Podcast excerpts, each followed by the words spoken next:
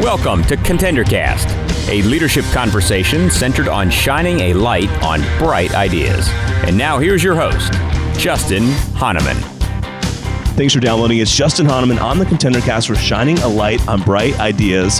Today, I'm so excited because we're in the music business and in the writing business, like this hybrid spot. On the podcast today is Adam Cole. Adam, it's so good to have you on the podcast. Thanks so much for having me. Yeah, so uh, you guys that don't may not know Adam, he's the co-director of the Grant Park Academy of the Arts in Atlanta, Georgia, of course, my hometown, but also an author of numerous fiction and nonfiction books. We're going to dive into those today, but most importantly, we're talking about his new book, and you guys are going to love this title: Management Jazz. Lead like a band leader. I can't even wait. I mean, when you sent me this information, I was like, I we have to do this interview because I'm just so curious. And uh, as I dove into it, I thought, how cool that you're writing about musical techniques and things that you've learned that apply to the business world. And I'm just so excited to, to jump in. Well, great. Yeah. So, all right, let's start with talk about your day job and how you got into the music business. Okay. Well, for the last 14 years, I've been a music educator. Uh, but I, while I was a music educator, I was also a leader of people. Uh, I was a mentor to upcoming music teachers. I was a project manager for the state of Georgia, uh, helping them with uh, their standards, and I was in charge of a lot of people there. I was the chair of the Department of General Music for Fulton County Schools. So throughout all, while I was not a whole lot of people realize this, but public education is a very corporate world, even though it's education. And so working with other teachers was very much like, you know, it was a very corporate experience. Any other business. Exactly. Right. And so I, uh, you know, as the years went by, I started to think, well, you know, there's a lot of things that but prior to my experience as an educator, I was a band leader. I, I led the Adam Cole Trio for 10 years in Atlanta, wow. Georgia. Managed jazz musicians. trio. Yeah, it was a jazz yep. trio. We did weddings and catered events and things like that. And I have friends, of course, that have done touring around the world. Absolutely. I haven't done that particularly, but we've talked. And sure. I have a friend who's a manager. He used to manage Herbie Hancock and Wayne Shorter, and we've talked about his experiences wow. as, a, as, a, manager. and the more we talked, the more I thought, well, you know, these two areas they have a lot in common, and I think a lot of business people would benefit from knowing some of these things because they probably think of music as being this, I don't know, fun, freewheeling thing right. that you know. And the reality is out there, creative. Exactly, Yeah. and and the the the fact is that that all has to sit on top of a very solid business framework.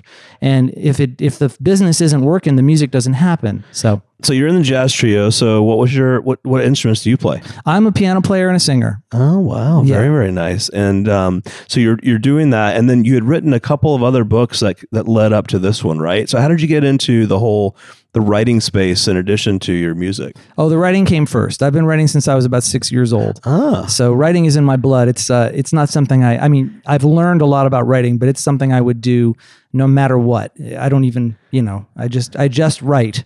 Yeah. So the music came after, and totally get that. By the way, that's sort of that if you you know it's interesting if you like to write whether it's blogging books whatever you just kind of are always going to be a writer that's, That's my theory yeah. Yeah. it's just a natural outlet right right. so you start writing and then talk about some of your early books hmm Well, uh, I started with fiction. Um, a lot of short stories and some novels. Uh, the Myth of Magic was my first book. Took me about 17 years to get it right. 17 yeah, years it went through a number of editions. I have a habit of taking years on certain uh, books. So, gosh um, but uh, I started in the realm of uh, publishing these books, and I uh, I continued with more fiction, and then I started as I went through the music education business. I started thinking, oh, you know, all these things I'm doing in my classroom, I bet other teachers would benefit from these. So I started writing books on how to teach teachers. Um, Interesting. Authentic Ways of Teaching Jazz was a book about all the different ways you could incorporate jazz into your program, why you would want to do it, even if you were just a general music teacher. A book on how to teach people how to sing, how to stand in chorus. So just all these different books. And so I just continued to write them. And now I'm kind of venturing more into the business world. I love it. I love it. And you've converted that into almost a, a side hustle, another business or another business area for yourself, which I think is so cool. So let's talk about um, management jazz, by the way, uh, and lead like a band leader. How did you come up with the name? I love that first. Well, um, I, I guess I was trying to think, you know, as a an author, you want to pick a title that's going to attract your core audience, but you don't want to uh, alienate them either. I mean, you want to. It's it's definitely about the jazz of managing people, you Sure. know, how to make that work for yourself. Uh, but I didn't just want it to be management jazz because then nobody who doesn't what like, jazz, that? exactly, you don't like. Well, I- you don't know if it's like music or something Right. like, you know. My Yeah. target audience is not musicians. My target audience is somebody out there in the corporate world that wants to manage people and has tried everything. Or, you know, they just not good at it. They don't understand people. They just assume everybody did their job and left them alone and went home. And, and I'm like, I get you, man, but as a musician, I think I know some things that could help you. So I'm that's who I'm trying to attract. I love this. Okay, so I just think it's so cool. So Thank you. The, you know, it's fun doing too. interviews in person. By the way, there's a total different dynamic than on the phone. I just have to tell you.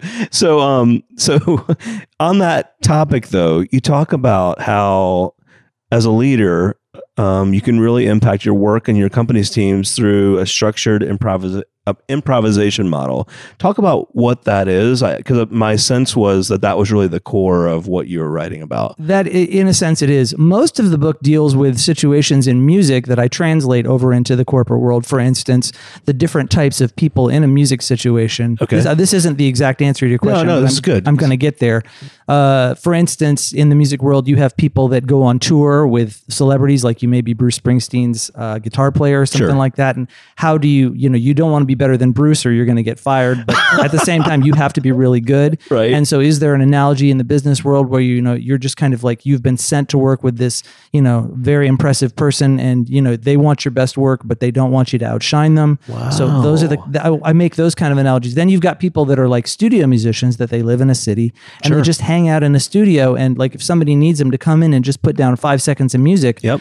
They're going to call that guy because they're that good or that woman Right. because she's that good. She's just going to nail hear it it and play it. Exactly. Yeah. What do you need? Okay. You Yep, need it to sound just like, you know, the Isley brothers. Yeah, you bet I can do that. Zap. Right. So um, there are people in the business world too, consultants that are just really like sharpshooters, you know, and they make their living by being on call, you know, have gun will travel. Sure. You know, you need me, come on in, you know, I'll come in and I'll take care of your problem and then I'm gone like the wind. Yep. You know, and then you got your hardworking band musicians, the people that are just in bands around the city. You know, they play every Saturday night at somebody's Right. wedding or bar mitzvah. You know, these are just like these guys are basically the same the, the the folks in the office that just come in and hopefully, you know, they're not interested in glory. They just want to make their money, they want to do their job and they want to do it well. And you don't want to confuse these people. You don't want to hire a sharpshooter to be one of these workaday guys because they want to, you know, they want to do their thing and get out of there. So that's what a lot of the book is about, but it culminates in this activity for managers, which I call the the storytelling game. If you don't mind, I'll tell you how Please this works. let's dive in. I love the idea of storytelling. The storytelling game is a way to teach people how to interact with one another. And the game involves, it basically takes two minutes to play. You have four players. Um, you have a story, uh, you have a, uh, a designer, Okay. a storyteller, a helper, and a timekeeper. Okay. Four people, two Four minutes. peop- that's right. They get so they get one minute first to, to plan it out.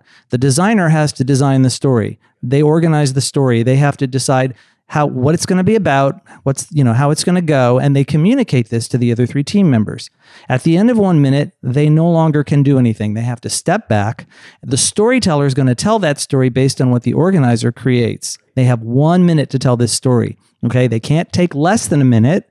And they can't take more than a minute. It has to last for so one. So they have minute. to improvise. That's right. So they have to. ta hopefully, the organizer has done their job and communicated. But if the storyteller wants to go a different direction, they do have that power. Now, there are two people helping the storyteller. One is the helper. If the storyteller gets stuck, starts going blah blah blah blah, blah, the helper can either suggest something, say, "Hey, talk about this," or the helper can just step in and take over Got it. right? And um, then there's the timekeeper, and the timekeeper's job is very important because that story's got to be a minute. So the timekeeper's Wow. like 30 seconds, 45 seconds, one minute. So they've got to work together and they've got to both stick to their roles and know when to exceed their roles to do this. And this is an analogy for how a lot of bands work. And so tie that back for a lot of people listening, they maybe have wanted to be in a band, thought about being in a band, wish they had played an instrument or sing, but they've never been in a band. So talk about some of the context of being in a band and the dynamics of that. Well, this game provides people with a somewhat of an experience of what it's like to be in a band. It's like, for, for instance, a jazz trio. You got your drummer, and your drummer is basically the organizer of this thing in some sense. They'll set the the mood of it. Like depending on how they play, it's either going to be kind of s- smooth or it's going to be you know more rigid. So they kind of set the tone. Uh, the bass player, believe it or not, is the timekeeper. Like they're the one that's really kind of making sure everybody stays together. Um, then you've got your saxophone player, your guitar player. They're telling that story. They're out front. They're the one everybody's looking at. And they're telling that story, but they get stuck sometimes. So you've got a piano player behind them, and the piano player's going, you know, giving them little chords and feeding them ideas. And when they fall out, the piano player can go do do do do do and come in. So, um, and to tell you the truth, at some point, all four musicians may take all four roles. You know, it's possible for the piano player to be the organizer or even the saxophone player, but there are these roles and everybody can't be the organizer at once. Right. No question. So then tying it back to the the game, so what's the takeaway from the game as in when you're playing one of those roles? The takeaway is that you should know what your role is. You should do it to the best of your ability, but you should also be paying attention to what's happening in the moment. If the helper and the storyteller die out, that organizer can jump in there and tell that Sure. story. And this may sound familiar to people in the business world. Sure, and the people who are doing their job aren't doing their job anymore, and suddenly they're not there. I like the idea of it being time boxed at two minutes. I mean, I think it, it creates artificial pressure and it creates a, a, a burning platform for a decision or to, to, to do something. Yeah, and it makes the game funny too. I'm sure. I can only imagine playing that with a room full of team members. Yeah. So, um, what are the other elements of you think about the dynamics of the band and how it applies then over to the business world? What are some of the other things that you talk about in your book in terms of uh, the model? Well, the rest of the book deals with things like uh, knowing who you who's working for you, knowing what they're doing, knowing their strengths, getting the right people in the right positions, No question. um, listening, knowing when to push them and when to step back and let them do their own thing. What are the rules? When do you want the rules to be there? When do you want to let the rules slide? Um, and I always put an analogy to music throughout. Yeah. So, and you've seen a lot of different bands, some that are just unbelievable in terms of working together, and others that really struggle. Right. So, talk about some of the the the reasons that a band does well. Like, what are the the, the attributes of that, and then maybe some of the reasons that a band does not do well and falls apart. Well, the first band that popped in mind was Eagles. You know, um, and I I'm just fascinated by their working model. Um, you have two band members that are very much in charge, uh, Henley and F- Frey, Right. and they're just they're really rigid about what the band does and how it's going to work.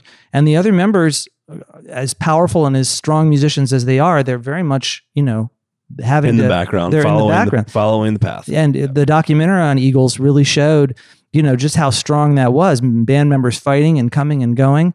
And, you know, on one hand, you've got Eagles, this beautiful music, really powerful, unbeatably clean and well structured stuff. And the, you know, and they stayed on the air for 40 years. So that structure they created was very powerful and it worked really well.